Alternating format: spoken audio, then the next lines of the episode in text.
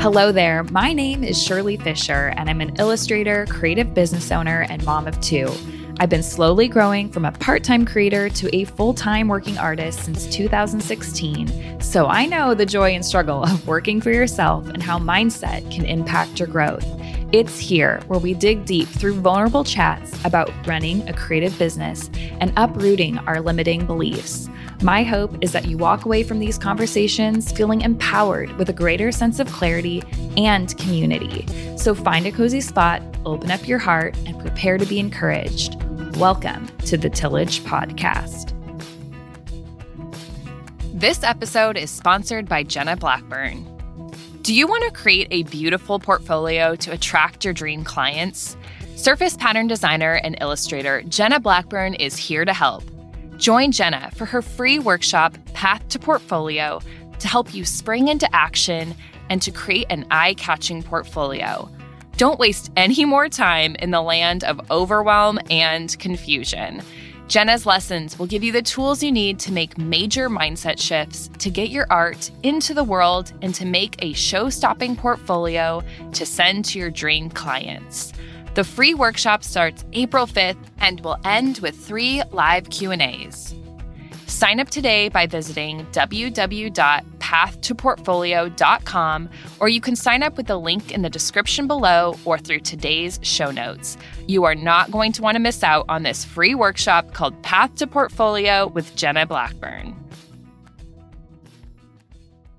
Well, welcome back to the Tillage Podcast. I'm super excited you're here, spending your time with me. And man, it is almost the end of March it's 2023 right now.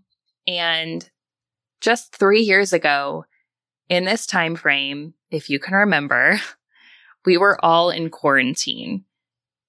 I believe I read somewhere online that we went into quarantine on March 12th and I can remember it so clearly us bunkering down. My daughter was about 18 months old, I think. And I bring this up because I'm going to be talking a little bit about that time. And I was just reflecting on where we are in March. And it's just crazy how quickly time has gone, but yet not so quickly at the same time. And when I think about the pandemic and us being in that time, it really segues beautifully into the topic that we're going to talk about today, which is talking about the use of our language and gratitude. And so we're going to be focusing in on how we use our words and being intentional of how we use our words and also how words can affect us. So we all know words are powerful. You've probably heard that we need about five positive comments for every negative comment we receive. So we tend to hold on to and remember negative things. We remember them very deeply, and you can probably even remember a moment in your life, even if it was like 10 or 15 years ago, that someone said something negative to you that was hurtful. But you probably even remember it more if it had the word never or always in it. So you might remember something so clearly if someone said, You always do blank, or you are never going to be good enough to blank. There's something powerful about those words, always and never, and we're going to talk about those today. So, the language we use and how we use it definitely makes an impact, but using those words like always and never, they're called absolutes and they're extreme words that can be pretty detrimental to our mindset. And I've been very aware of these words simply because my daughter started to use these phrases with the word never in it. And it just, it started to become quite comical because they were just these extreme outbursts of her using these words. So, for example, I would say something like, okay, it's time to turn off the TV. We're going to, you know, get ready for dinner or whatever it was. And it was like this moment of, I'm never going to be able to watch TV ever again. And just her phrasing and this experience of like the whole world is collapsing. It's never going to be right again Also, phrases I heard her say in, in honestly, the last several months have been stuff like, everything is boring. And my favorite is when she says, everything is ruined. So, you know, we can all laugh at this because it's a four year old being, you know, dramatic as children are. And yet at the same time, I have had this experience where I'm watching her have these extreme outbursts. And it was this moment of reflection of like, oh my goodness, how often do I say that? Am I using those words in my own language? And how often am I either articulating that or probably more often than not, just at least thinking it. And as a business owner and as a creative business owner, you know, we talk a lot about this on the podcast that this is difficult and hard. And there's a lot of perseverance that's needed and a lot of mindset shifts that have to happen inside of us to keep moving forward. And I started thinking about this language of always and never. And I started to do a little bit of research. There are six extreme absolute words that I found that make quite the impact. so here they are there's the words always, never, no one, nothing, everyone, and everything. These words are pretty powerful, especially in the context that they're used, but also in relation to how we are thinking about ourselves, our business, our progress, and our growth. And so I was starting to think about okay, so what are some examples that I have had in my own life that maybe I've caught myself say, or even just had this internal dialogue going on. So here are some examples that I have. I'm going to be a little vulnerable with you guys. But I've thought these things before. I've either said it sarcastically to a friend or I've said it inside my head, but these are some thoughts that I've had. For example, going on Instagram Live is always awkward for me. If I create this class or course, no one is going to sign up. Every time I pitch, I never hear back. My email marketing does nothing for me. Everyone else is experiencing wins in their business. Nothing is working. I'm always behind everyone else. Okay, so there's a vulnerable moment. I shared mine. You can think in your head what some examples you have of these absolutes that you can kind of play in your head and recognize that honestly, when I say those out loud, it's just depressing. I mean, and first of all, they're not true using these words in our vocabulary, it's harmful because we're interpreting a situation in these inaccurate extremes. And most of the time, if you really think about it, there are very few circumstances and aspects in our life that the words always and never can be attributed to. When I really sit back and think about that, it's a really grounding experience to be like, wow, how many things can I actually say the word never for and always? And I started to really think about when I say these words, first of all, how do they make me feel?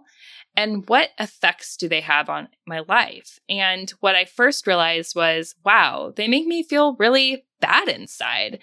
I was thinking, well, the word bad, that doesn't really give a lot of like, you know, description can I dig a little bit deeper? So it makes me feel not great, bad, but ultimately I landed on the fact that these words snuff out hope. When I say that if I create a class or course, no one is going to sign up, that's really snuffing out any hope that there could be possibly a group of people that would want what I have to offer. Saying that nothing is working, that's definitely an extreme, but it's taking out this hope that something will work in the future. And so I started to think more about hope. And I don't know about you, but I love a good story that gives hope. There are several Instagram channels nowadays that kind of just bring stories of hope and encouragement. And I love those channels because in a world that feels really dark and bleak sometimes, it's really helpful to be reminded of hopeful stories. And I think that we as people love stories like that because we ourselves want to feel hope. Hopeful stories and hopeful people are contagious. They invoke hope in us. I really kind of went down a rabbit hole and I was thinking about hope and how it pertains to us as business owners and artists. And I think this really relates to the episode that I made about perseverance, which was episode 28. And it's called The Three Tips to Help with Perseverance. And when I think about the journey of being an artist or business owner, there tends to be these two camps that form and in life in general okay so we'll just say in general hope is what separates people into two categories. We have victims and we have survivors. The victims obviously are people that tend to not have hope. They probably live life in a lot of absolutes like the words we described of the never and the always. And they don't have a lot of forward thinking. They have a lot of past thinking, and they have a really hard time being strategic and looking forward. And then we have people that live in this like survivor camp, okay? Like people that are forward thinking. They can embrace the situation and feel all the feelings, but they also are thinking about how they can move forward with action. So they're forward thinking people. And they probably don't live life with absolutes that much. And so I want you to think about your own story. And I've been vulnerable with you here. I am in the victim camp more than I like to admit sometimes, but it's made me really be intentional about giving myself almost a diagnosis in my moment in time of thinking, okay, am I thinking about my situation and using words with absolutes? And am I having a limiting mindset? Am I having a limiting belief right now? And if I am, chances are I'm probably living in the victim camp and having a little pity party. And here's the thing we all need to have a good pity party once in a while. We need to feel all of our feelings, like we mentioned on the podcast just last week. We need to have space for all the things that we feel because they're trying to tell us something. But we can't stay there forever. At some point, we need to move forward. And that's where hope comes in and really help kind of be the hand that's extending out into our little pity party hole and pull us forward. We'll be back after this short break. Today is the day. The Tillage Podcast Patreon is now live, and there are different tiers that you can support the podcast and also get bonus episodes live Q&As, and behind-the-scenes content. Think of this space like a secret hub of content just for you. The Tillage Podcast Patreon not only fills your plate with more of everything you love, but it truly supports the podcast in a powerful way. Go check it out with the link in the description below or head on over to thetillagepodcast.com and click Patreon in the menu bar. Run, don't walk to go get your first bonus episode this coming Friday. Now, back to the show. So, for me, if I were to give one more last definition of hope, I would just say hope is connected to optimism and it's taking an active stance at looking towards the future. And so, when we think about our language, our language can actually infuse more hope into our lives. That ultimately helps us with perseverance. So, if we can start to change the way that we use words, even in our own heads, or how we're talking about things with friends or family about our circumstances, this can actually start to help us change our belief system. You can probably admit with me that having a world full of absolutes and thinking that way is really tiring because it feels like there's no way out of our circumstances. There's no hope. And my desire for this conversation today is that we can be really intentional about how we're looking at our circumstances and how we're talking about them. So, I'm giving you two tips today to help with some limiting beliefs, especially those that are attached to absolutes. So, the first thing is we have to be intentional about how we're using words. And the simplest way to do that is just by listening to yourself. So you can be your own little tattletale and listen to yourself and recognize, oh, I did it. I used an absolute. I want you to catch yourself when you're saying these words. Chances are, for myself, I don't often say them out loud. Like, I'm not walking around going, nothing is working, like my four and a half year old daughter. It's more in my head of just like, oh, nothing's working. I can't seem to figure this out. So it's in my own head. So I am going to be intentional and I invite you to come alongside me to catch myself when I'm saying these words. And when I do it, I'm going to also rephrase and remove the absolute and try to make my sentence be more realistic and actually less paralyzing and see if it can offer some hope. So, the example of going on Instagram Live is always awkward for me. And honestly, it really is. Not the word always. We're going to shift and change that right there. But but anytime I'm online and it's live and there's no redos, there's no editing, it's just me in front of that camera, it just makes me feel all these feelings. And I've referred to it as like jumping on a roller coaster and that feeling like you cannot get off. Or it would be even more awkward if you just like turned off your screen and like left. Needless to say, going on Instagram is awkward for me right now. So I rephrased it. Going on Instagram Live is awkward for me right now. Simply changing those words of taking out the word always. So instead of saying going on Instagram Live is always awkward for me, I can say going on Instagram Live is awkward for me right now.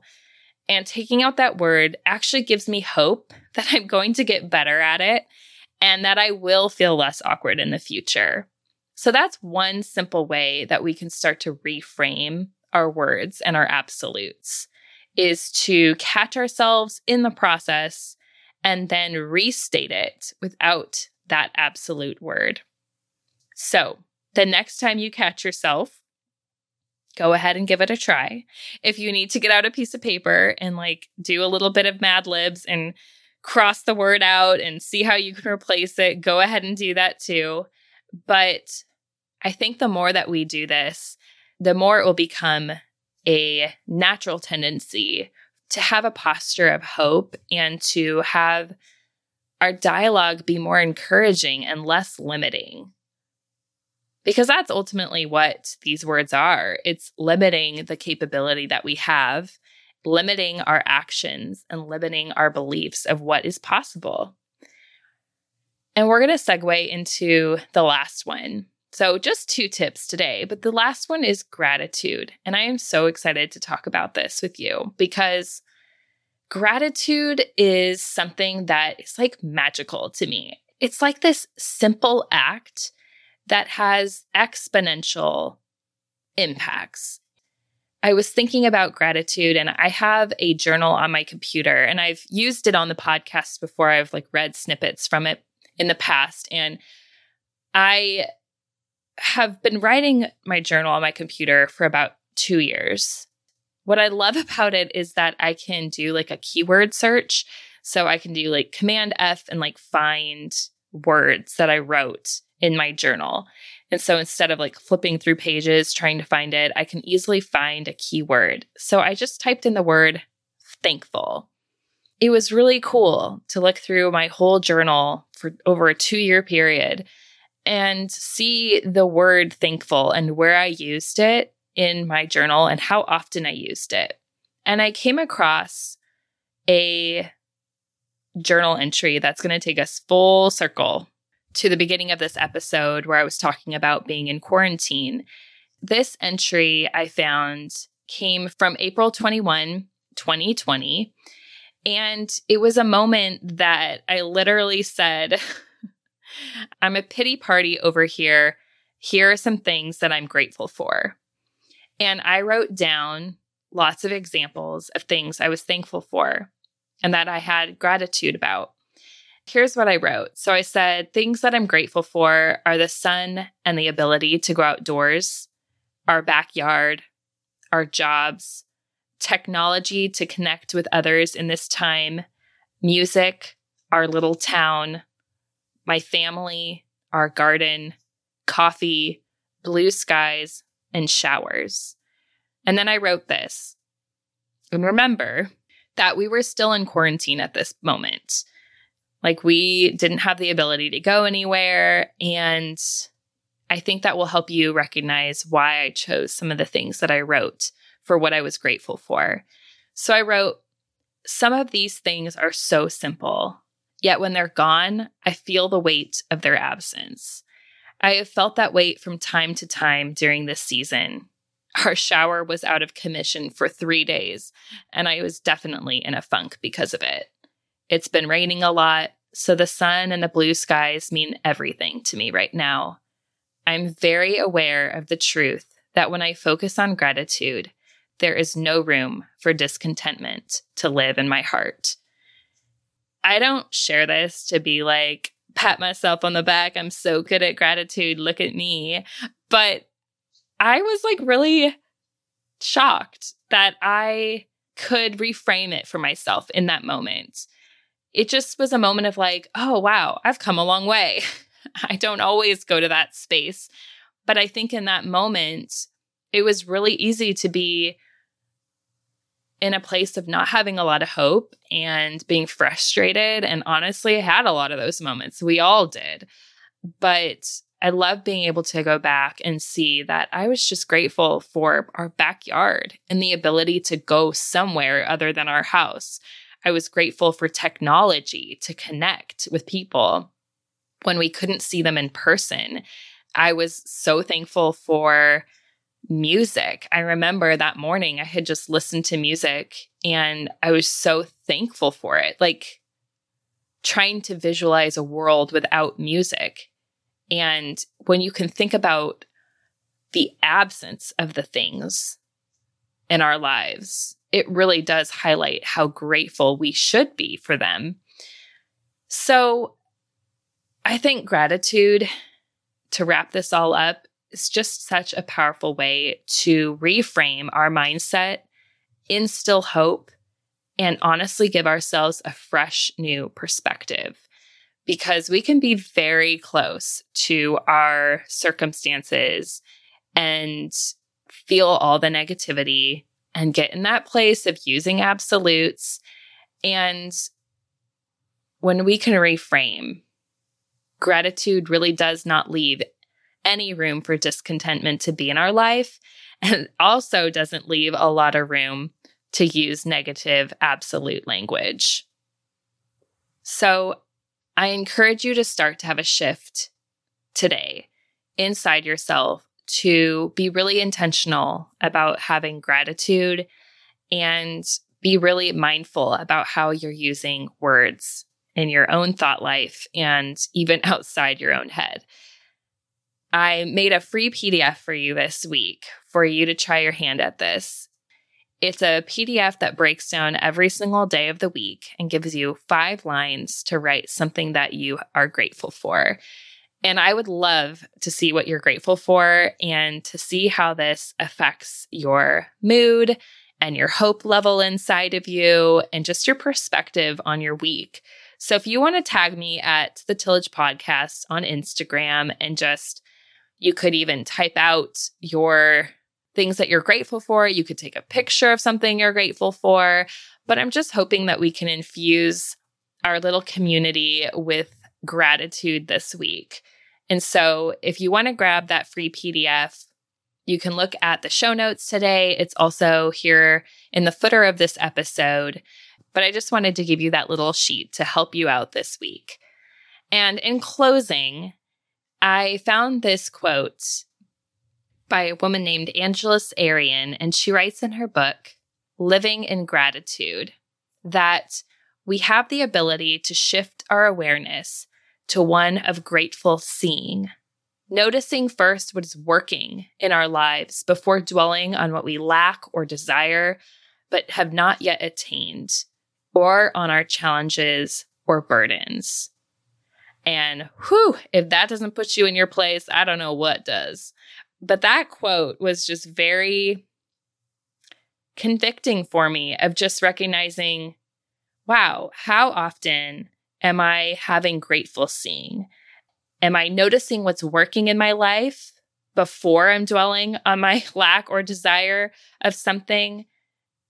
And especially as running a creative business, I think I can often be in this place of needing to get to the next level or needing the next wholesale account or needing the next PO or finishing the next collection. And it's just always this forward movement of thinking that I need to get to the next thing and noticing what's not working versus what's working.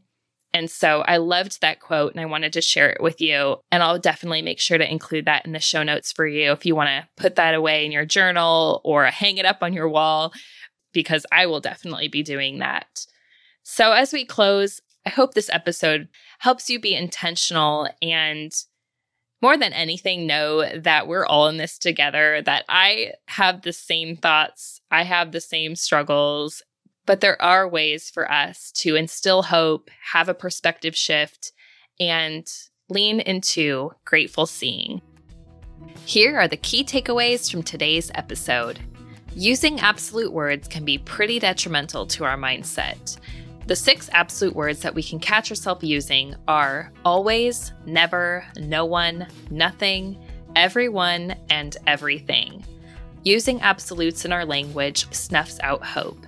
When we change our language, we can infuse more hope into our lives that ultimately helps us with perseverance. Catch yourself when you're hearing yourself use extremes and absolutes, and see if you can rephrase your sentence to be more realistic. And lastly, turn to gratitude to reframe your mindset, instill hope, and give you a fresh new perspective. Thanks again for listening to the Tillage Podcast. It brings me so much joy knowing that you spent your very precious time with me here today. If you want more, head on over to thetillagepodcast.com for today's show notes. And I'll be back next week with another episode.